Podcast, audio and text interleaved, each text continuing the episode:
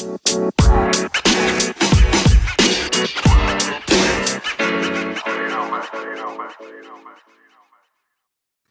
or welcome back to Rory's Truth, virtually Rory. Hope everyone is having or has had a good day.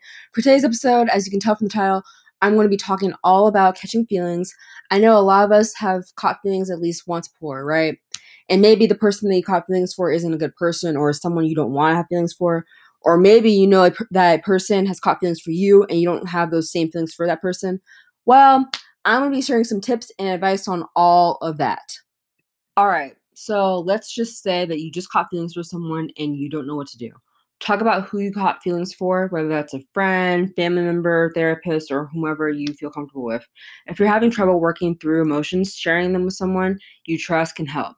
They can help you get more perspective, especially if you're trying to honestly explore how strong they are or consider reasons your crush isn't an ideal match. I know this next tip and piece of advice will be hard for all my people who love being on social media stay off of social media. It's okay to admit it. It's tempting to look at a crush's recent photos or see if they're dating anyone, but once they turn you down or you decide not to pursue them, it's best to limit your additional involvement. FOMO, that unique fear of missing out that social media tends to cause, happens with crushes too. Using social media to peek into their life makes it easy to fantasize about sharing that life. Staying digitally connected to a crush through Snapchat or Instagram can accordingly worsen feelings of sadness about missing out on a life with them.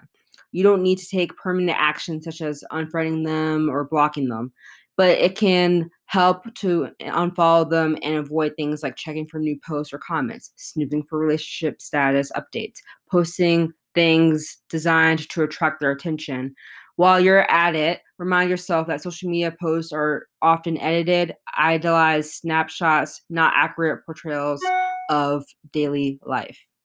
Now, say you caught feelings for someone and it's a person you don't want to have feelings for.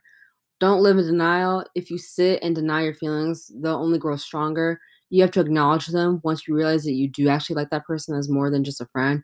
You can deal with it appropriately. However, if you keep denying that you like them, it'll become an issue.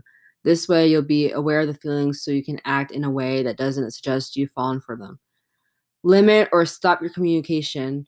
Just like you can't be around them all the time, you need to stop talking to them too. And yes, that means you need to stop texting and Snapchatting them. The more you talk to them, the stronger your feelings will get. If you take a break, it will allow you to forget about those feelings and eventually they'll disappear. Focus on yourself. Be selfish. If you really want to get rid of those feelings, just turn the focus to yourself. Get a gym membership, pick up a new hobby, and do whatever you can to better your own life. Over time, you'll stop liking them and all will be right again.